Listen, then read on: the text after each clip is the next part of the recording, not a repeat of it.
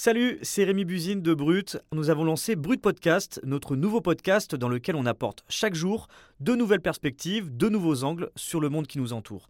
On y parle d'amour, de santé mentale, de pensée philosophique, de littérature ou encore de récits inspirants. Alors pour ne rien louper, abonnez-vous à Brut Podcast. Je vous dis à bientôt et bonne écoute. What I like is um, I recover in public to help those suffering in silence. Moi, That's just always je veux aider celles qui souffrent en silence. I've done. Anything that J'ai réalisé que through, beaucoup d'autres femmes sont passées par les mêmes épreuves que moi, alors je me suis dit que je pouvais les aider en racontant mon histoire. Je suis contente aujourd'hui de voir que ça a permis à des femmes de se sentir mieux.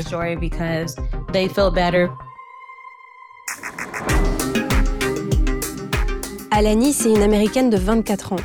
Elle habite la petite ville d'Amarillo, dans le nord du Texas, et elle témoigne sous pseudonyme. Elle ne veut surtout pas qu'on sache qui elle est, parce qu'elle pourrait aujourd'hui être arrêtée et mise en prison pour le témoignage que vous allez entendre. Il y a quelques mois, Alani a avorté. Et au Texas où elle vit, comme dans 13 autres États américains, l'interruption volontaire de grossesse est illégale et même criminalisée. En juin 2022, la Cour suprême des États-Unis, la plus haute instance du système judiciaire américain, a décidé d'annuler l'arrêt Roe versus Wade. Ce jugement historique accordait aux femmes le droit à l'IVG sur tout le territoire américain. Et depuis, c'est chaque État qui décide si la pratique est légale ou pas. Ce n'est donc plus le cas partout. Alors pour permettre à des femmes comme Alani d'avorter malgré tout, des ONG mettent en place des cliniques mobiles aux frontières des États et d'autres associations, par exemple, organisent l'envoi de pilules abortives par courrier. Bref, c'est une résistance clandestine qui s'organise. Je m'appelle Nadia Justiniani, je suis journaliste chez Brut et vous écoutez Défense de filmer.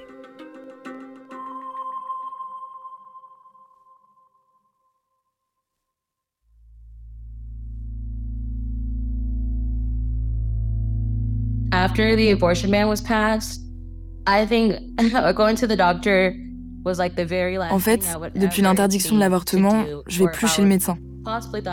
Même si je pensais être enceinte ou bah même si j'étais malade, c'est la dernière chose que je ferais.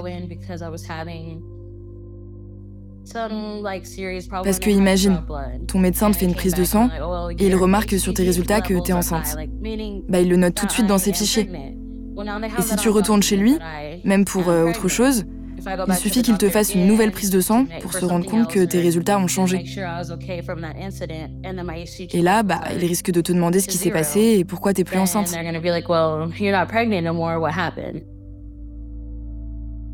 Alani, qui a accepté de témoigner pour ce podcast, c'est le journaliste indépendant Yann Perrault qui l'a rencontré.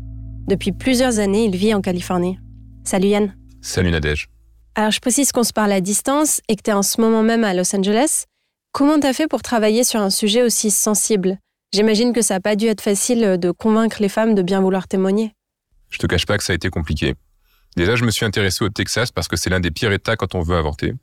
Et le simple fait au Texas de se renseigner sur Internet à propos de l'avortement, de rechercher une clinique ou de donner des conseils à quelqu'un, ça peut valoir d'être arrêté par la police. Je voulais surtout pas mettre en difficulté qui que ce soit. J'aurais pu chercher à entrer en lien avec des gens trouvés sur le net, sur les réseaux sociaux. Mais tu as peut-être entendu parler du scandale Facebook euh, au sujet d'avortement. C'est une enquête en 2022 du site Bloomberg qui a révélé environ un mois après l'annulation de Roe versus Wade comment une femme avait été arrêtée au Nebraska. En fait, Facebook a donné aux autorités ses messages privés sur Messenger qui évoquaient son IVG. Et du coup, t'as procédé comment? En fait, je suis passé par une association We Testify, nous témoignons, qui recueille les témoignages de femmes ayant avorté. Leur objectif, c'est de faire évoluer les mentalités au sujet de l'avortement en racontant la réalité de ce que vivent aujourd'hui toutes celles qui veulent ou doivent interrompre leur grossesse. C'est aussi et surtout d'aider ces personnes pour qu'elles retrouvent leur estime d'elles-mêmes. Et même en contact chez Testify m'a mise en lien avec Alani, qui a donc 24 ans à peine, mais déjà trois enfants et elle a dû avorter deux fois. La dernière fois, c'était en janvier 2023, quelques mois seulement après l'interdiction totale de l'avortement au Texas. It was January.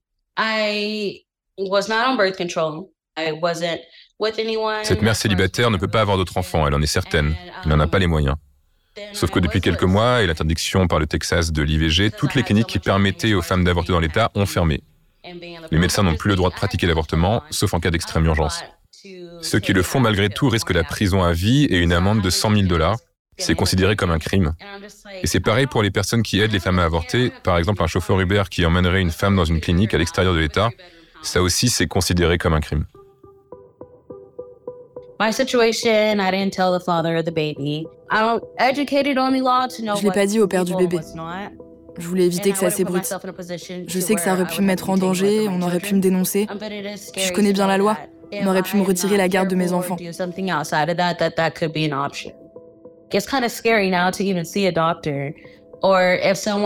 C'est C'est flippant parce que si tu fais pas attention, ça peut arriver très vite. Maintenant, on peut être accusé de meurtre.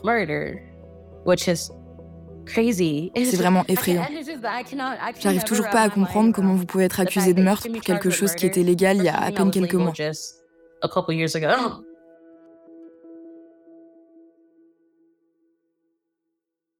La première solution qu'Alani envisage au départ, c'est d'aller avorter dans un État voisin, où l'avortement est encore légal, comme d'ailleurs au moins 1400 femmes le font chaque mois d'après une étude du New York Times.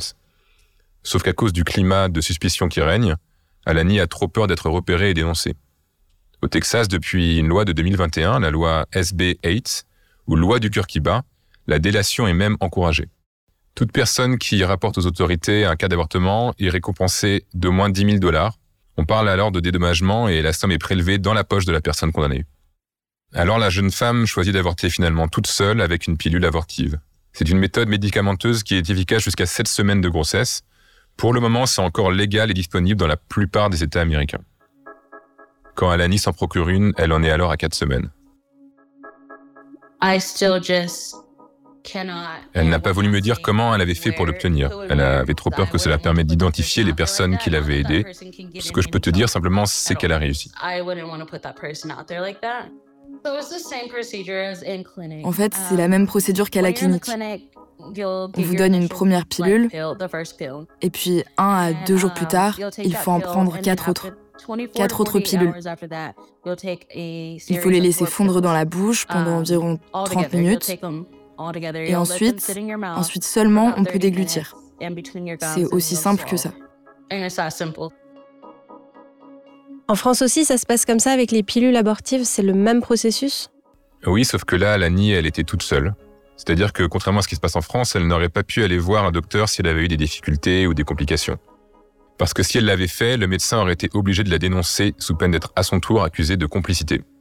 Et comment ça se fait que les États-Unis ont pu faire un bond en arrière comme ça et revenir sur la dépénalisation de l'avortement 50 ans après, jusqu'à criminaliser des médecins? Il faut comprendre que les difficultés qu'Alani a rencontrées pour avorter après l'interdiction de l'IVG aux États-Unis, elle les avait presque déjà vécues auparavant à cause des mentalités au Texas. Dans cet État ultra-conservateur, même quand l'arrêt Roe versus Wade était en vigueur, pouvoir avorter, c'était déjà super compliqué. La première fois qu'Alani a dû avorter, c'était en 2019. Je crois que c'était en avril ou en mai 2019. À l'époque, j'avais 20 ans et je venais d'accoucher de mon dernier enfant. et je savais que j'étais pas prête à en avoir un autre. Alors dès que j'ai appris que j'étais enceinte, que j'ai vu mon test de grossesse positif, j'ai tout de suite su que je voulais avorter.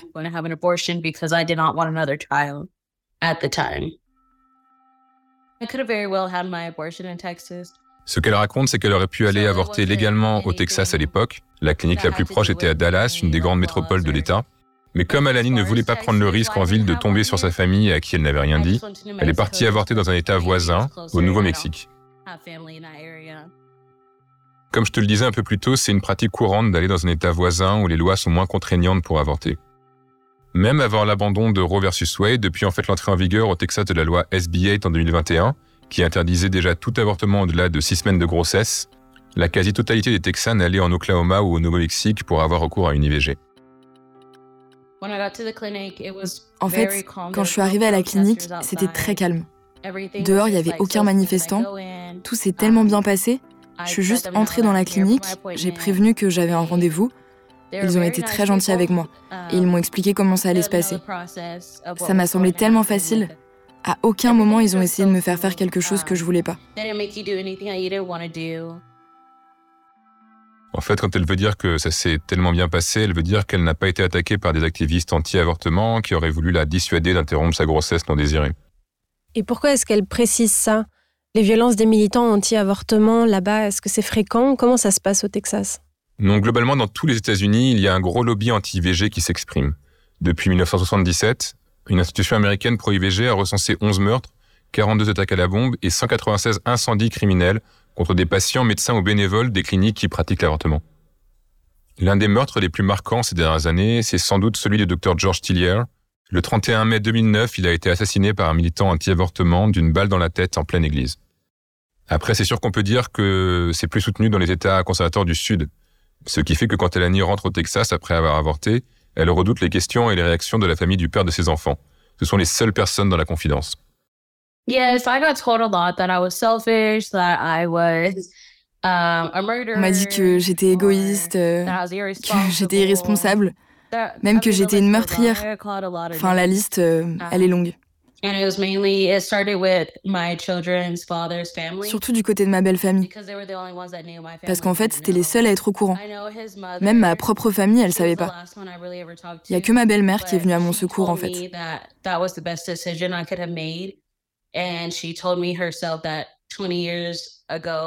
Elle m'a prévenu que c'était sûr que les gens allaient parler et critiquer ma décision, mais que j'étais la seule à savoir ce qui était bon pour moi. D'ailleurs, euh, elle sait ce que c'est, parce qu'elle aussi, elle a dû avorter à 20 ans.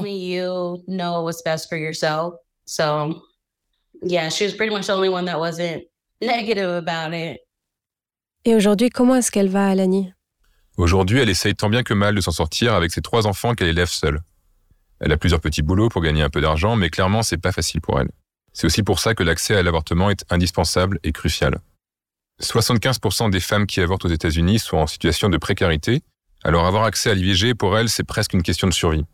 C'est pour ça que beaucoup d'associations se sont créées, pour les soutenir comme l'ONG We Testify qui m'a mise en contact avec Alani.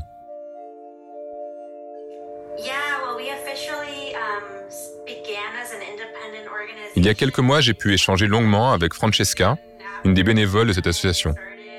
Francesca, c'est aussi un pseudonyme parce qu'elle craint qu'on retrouve sa trace aux États-Unis. Comme Alani, elle habite au Texas et elle a déjà subi une interruption volontaire de grossesse. Elle insiste sur le fait que des femmes qui ont elles-mêmes avorté devraient être plus écoutées. Et avec son association We Testify, elle leur donne la parole et propose notamment des conseils pour naviguer en ligne incognito et ne pas laisser de traces numériques.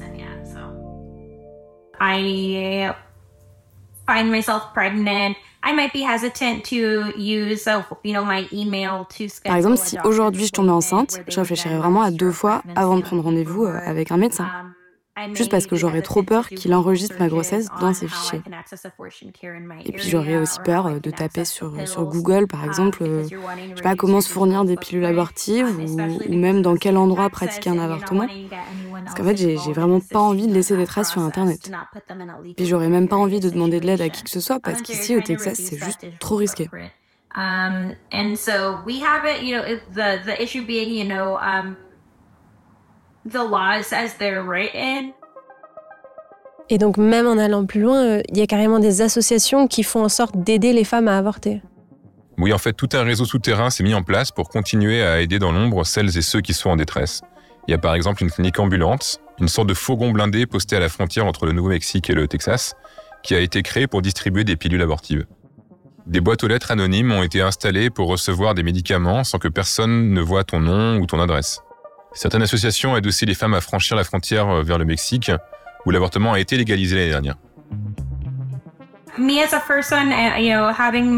a un certain nombre de stéréotypes et de préjugés sur l'avortement aux États-Unis, qu'on retrouve plutôt euh, chez les hommes là. J'ai fait beaucoup d'interviews avec des journalistes hommes qui ont tendance à vous dire euh, Ah, ça a dû être une décision très difficile à prendre, ça a dû être un moment difficile à vivre. Mais non, en fait, c'est faux. C'est très paternaliste de penser comme ça. Et en ce qui me concerne, j'étais très claire dans ma décision. J'ai compris que je ne voulais pas de cette grossesse. Mon choix était fait. Et j'ai pas eu euh, d'émotion particulière.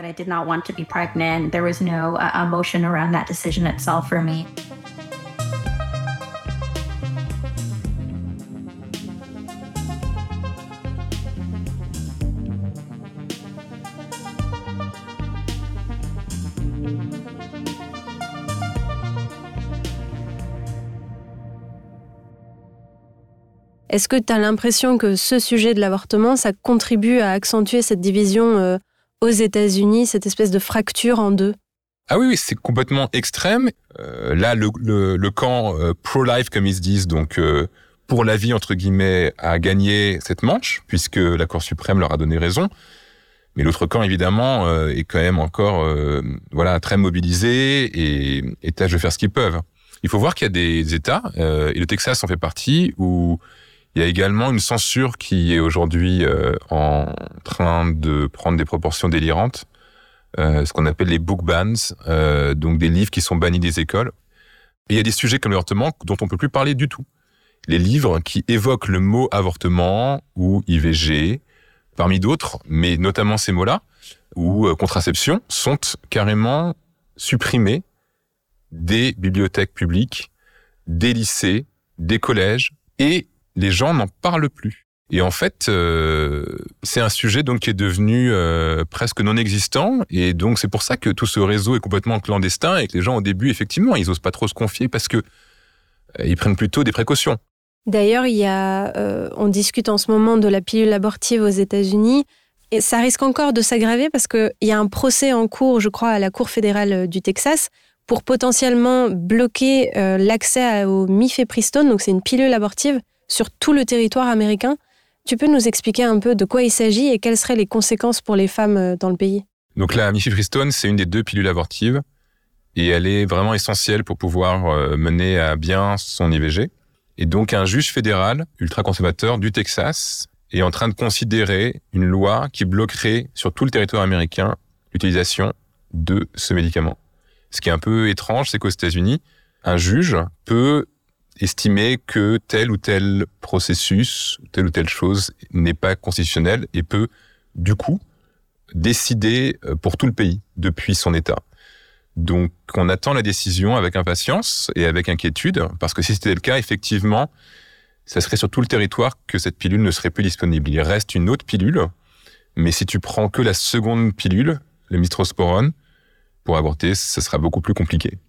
Et est-ce que malgré tout ça, on a euh, quand même des, perspectives euh, Oui, ouais, En fait, ce qui est plutôt euh, une bonne nouvelle, on va dire, c'est que les États progressistes, les États démocrates, ont renforcé leur, leur soutien à l'avortement.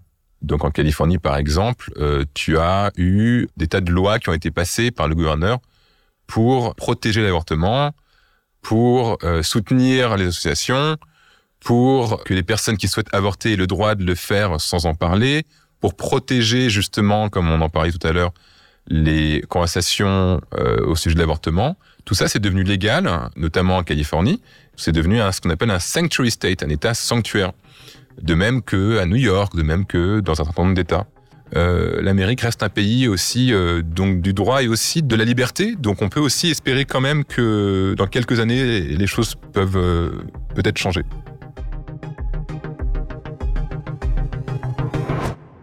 Le micro va ou les caméras ne vont pas. Vous venez d'écouter Défense de filmer, un podcast original de Brut, Paradiso Media et Spotify. Pensez surtout à bien vous abonner sur votre application pour continuer de nous suivre et ne rater aucun de nos épisodes.